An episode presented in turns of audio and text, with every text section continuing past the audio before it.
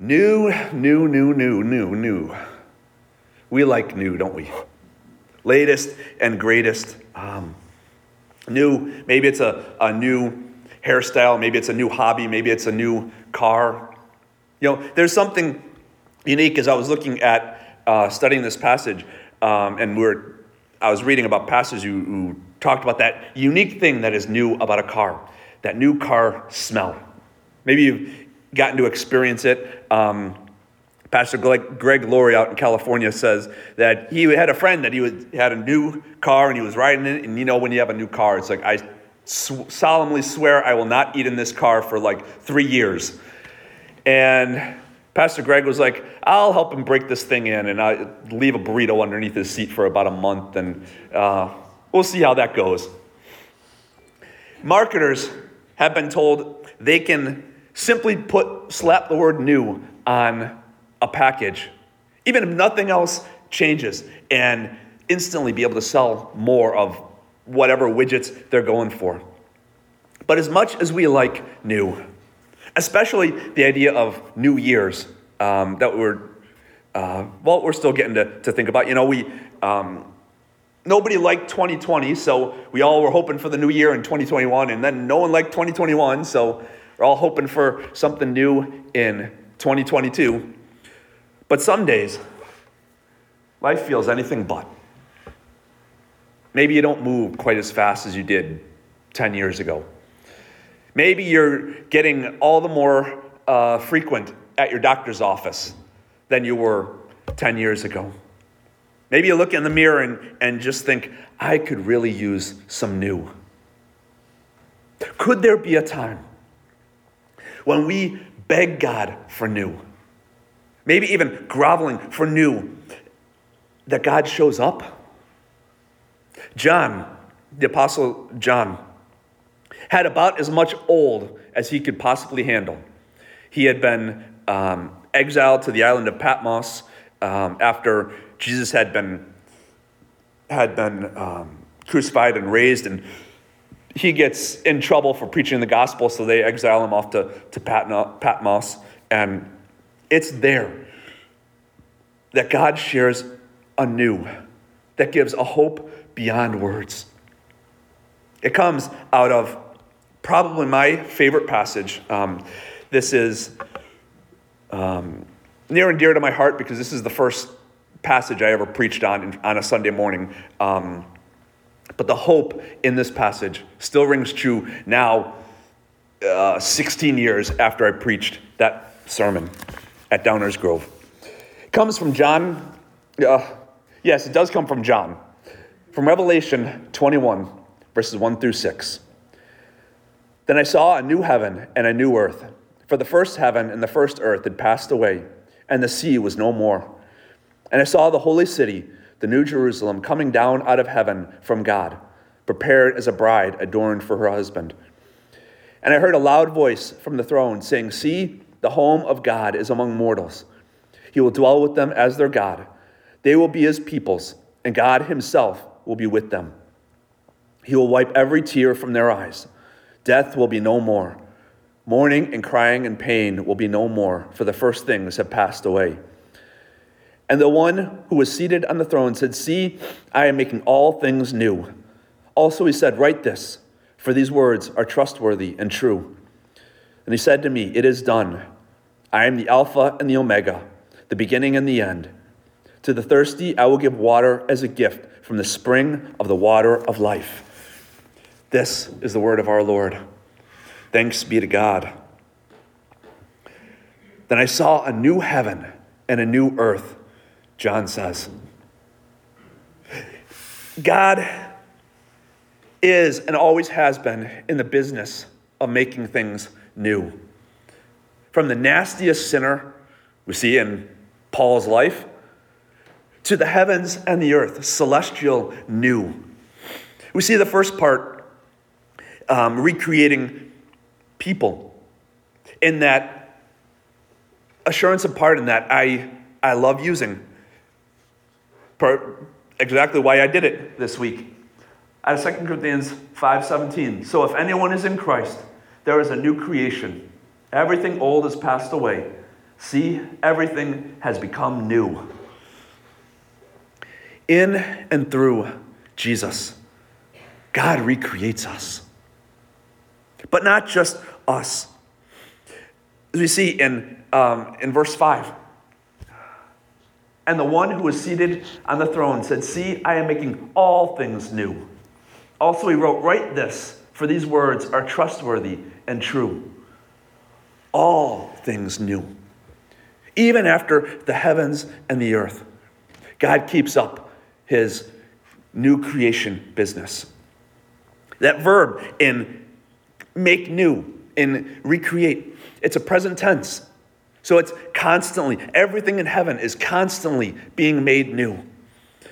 And beyond the idea of just it's hot off the shelves and there's novelty and, and the, the newest and the latest, greatest um, shiny thing.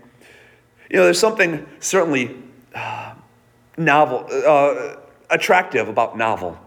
That, that brand new, the shiny, the sparkly. But the Greek has two words for new.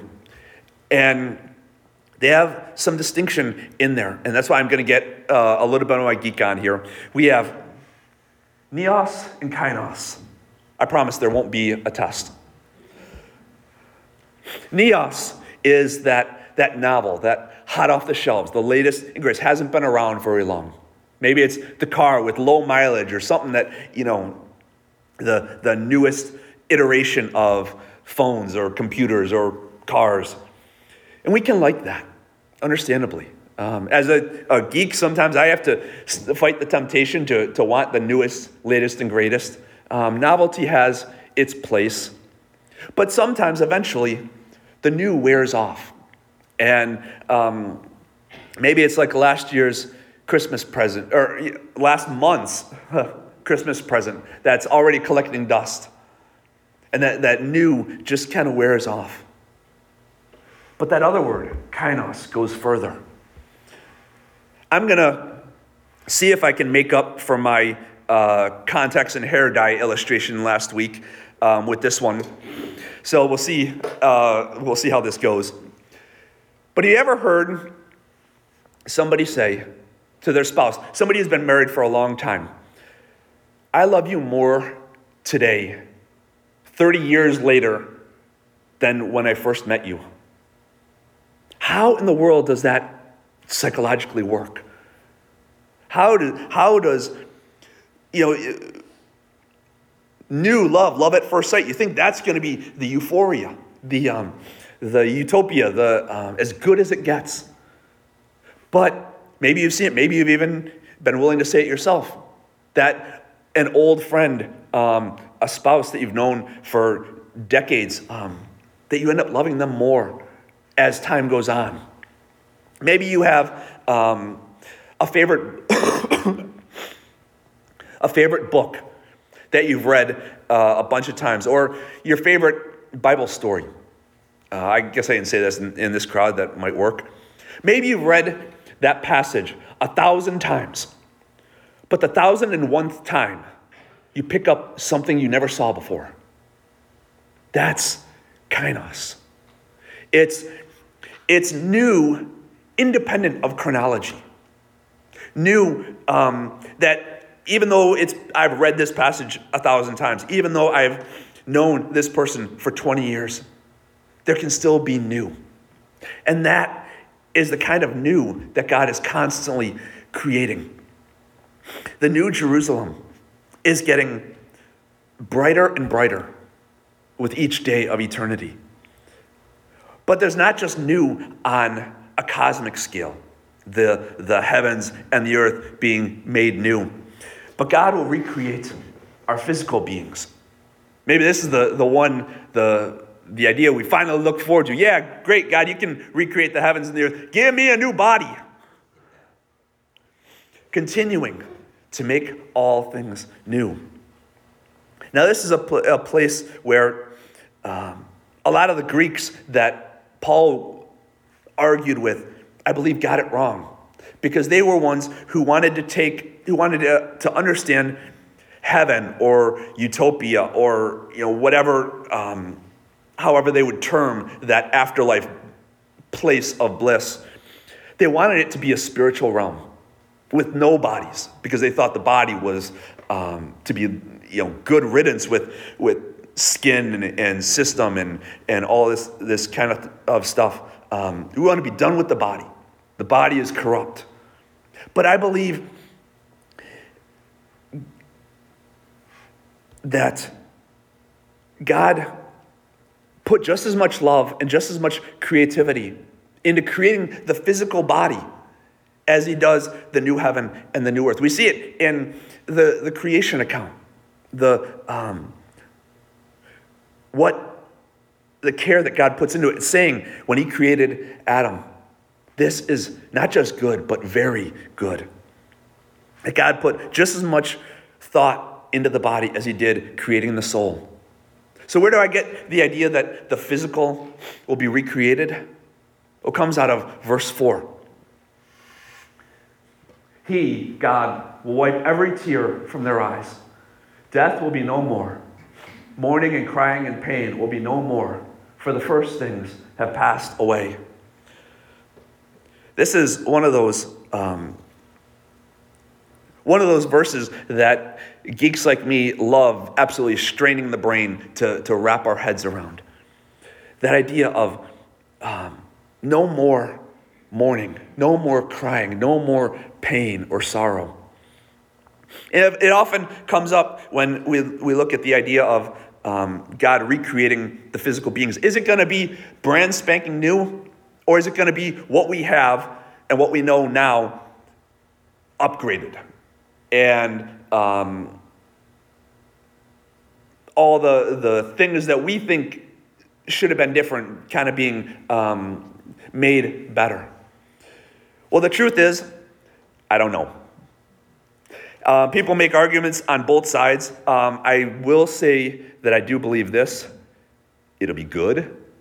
Whatever God has in mind. Mean, imagine all that ails the human body gone. All the hurt and the ache and the pain that has us going into the doctors, gone. All those XYZ joint replacement surgeries, the need for them, gone. Sorry to all you chiropractors and, and uh, orthopedic surgeons, uh, you're going to be out of work. all of that put into the proverbial sea of chaos and gone. And I believe we can extrapolate that idea further. That's not just uh, that John's not giving us a comprehensive list of the things that are gone, but it can include no more sin, no more suffering, no more deceit, no more hate, no more evil, no more trials. All these things that make the fallen world the fallen world gone. Now, knowing only a fallen world, um, maybe it's a fault of mine, but I have only lived on planet Earth. Um, I've not been like Paul, where I've been, you know, taken up to get to see the third heaven or something like that. I often look at this and and try and make sense of it in terms of Paul's writing in Philippians 4:13, when he says, "I can do all things through through Him who strengthens me." Here's the thing: when it comes to all these no's, all these gones, it's not that we're gaining strength to endure through trials. It's that in heaven there's no more trials to endure. How's that for a new thought? How is it, let me uh, back up a little bit to say, how is it that this isn't pie in the sky thinking? How is it that, you know, last week I, ta- I warned about the idea of um, what happens when we cherry pick the traits, uh, the characteristics of God and basically create our own God, and which is the Bible calls idolatry. Um, not good stuff. How is it that I can say that I'm not doing that here? That I'm not just cherry picking what I like about heaven, because I like this idea of no more mourning and crying and pain.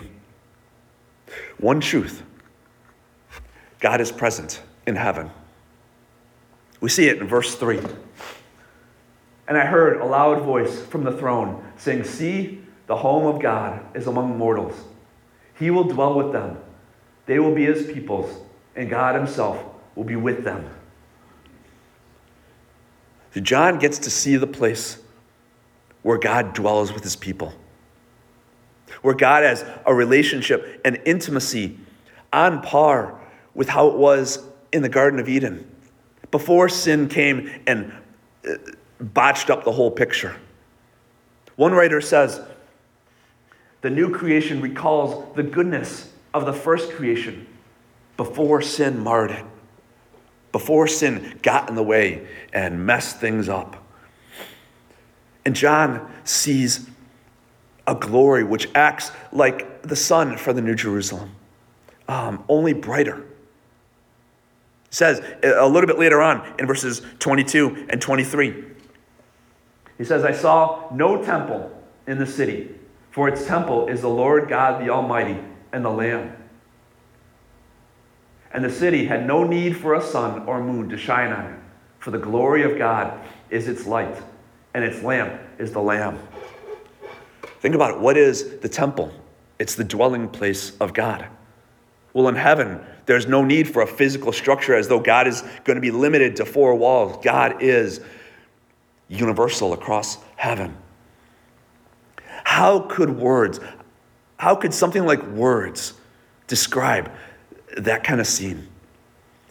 Bear in mind, John is trying, he's trying to describe the indescribable. That he is being seeing all of this in one shot, probably overwhelmed. Take the image from verse 2. As he tries to find words to make this work. And I saw the, new, the holy city, the new Jerusalem, coming down out of heaven from God prepared as a bride adorned for her husband. Now, the cool thing was, um, the first time I got to, to preach this, um, I believe was in the midst of our engagement. And so I really wanted to hang on to this, to this illustration, to this image. But let me let you in a little bit to the, to the mind of a guy. And maybe grooms, you can um, vouch for, for this. But on our wedding day, if a groom, usually, you know, when I'm, I'm doing a wedding, the groom's up here and the bride comes from the back. And the groom has probably about 30 seconds of seeing the love of his life coming down the aisle. And you would think there's so much eloquent poetry going on in their mind and all these Shakespearean images of, of thoughts and, and trying to describe how gorgeous the, their bride looks. Nope. It's pretty much just wow. We have no words. I certainly had no words. And this may not um, meet the curiosity that we have to know what heaven looks like. And I get that. We want to know, um, have the visual and all that kind of stuff. At least I do. I'm a, a, a visual person. I want to see the picture. But I love John MacArthur's twist on this idea when he says we don't get to see what heaven will look like physically with our eyes, but we get to see what it'll be like within the context of Scripture. Paul says in Ephesians 2, he gives kind of a, a glimpse of the amazement of what heaven will be like in Ephesians 2. Uh, this is verses 4 and 5, I think. And God raised us up with him, Jesus, and seated us with him in the heavenly places in Christ Jesus, so that in the ages to come he might show the immeasurable riches of his grace and kindness towards us in Christ Jesus. The immeasurable riches of his grace. The kind of grace that cannot be captured in words the grace that is so infinite that finite letters just don't cover it. All of a sudden, we think of that concept of immeasurable grace. And it's like describing the glory of God with words, all of with mere words, all of a sudden seems easy compared to describing grace that cannot be measured, that is beyond anything we can understand. So this week, I want you to ask yourself this question. If God has already done all of this, and uh, this would be a, uh, forgive the bit of nerdiness, but um, I believe God sees all of time at the same time. That God looks at what happened in Revelation that he showed John and says, It's already done. From God's perspective, this is already done, even though we have not gotten there yet. If God has already pulled all of this off, already done all this, what earthly struggle can you face? Knowing that God has prepared this for those who trust Him. I'd venture to guess we might even be able to face those struggles, might even be able to face those trials with a smile. Let's pray together. Lord, thank you for your grace, for the fact that you, for all of eternity, have prepared this new heaven and this new earth for us who trust you. Help us to, to grasp the hope in that image, in the fact that you are a God who has done this for us. Help us to face the trials of this fallen world, knowing that you have already won the victory for us. All this we pray in your name. Amen.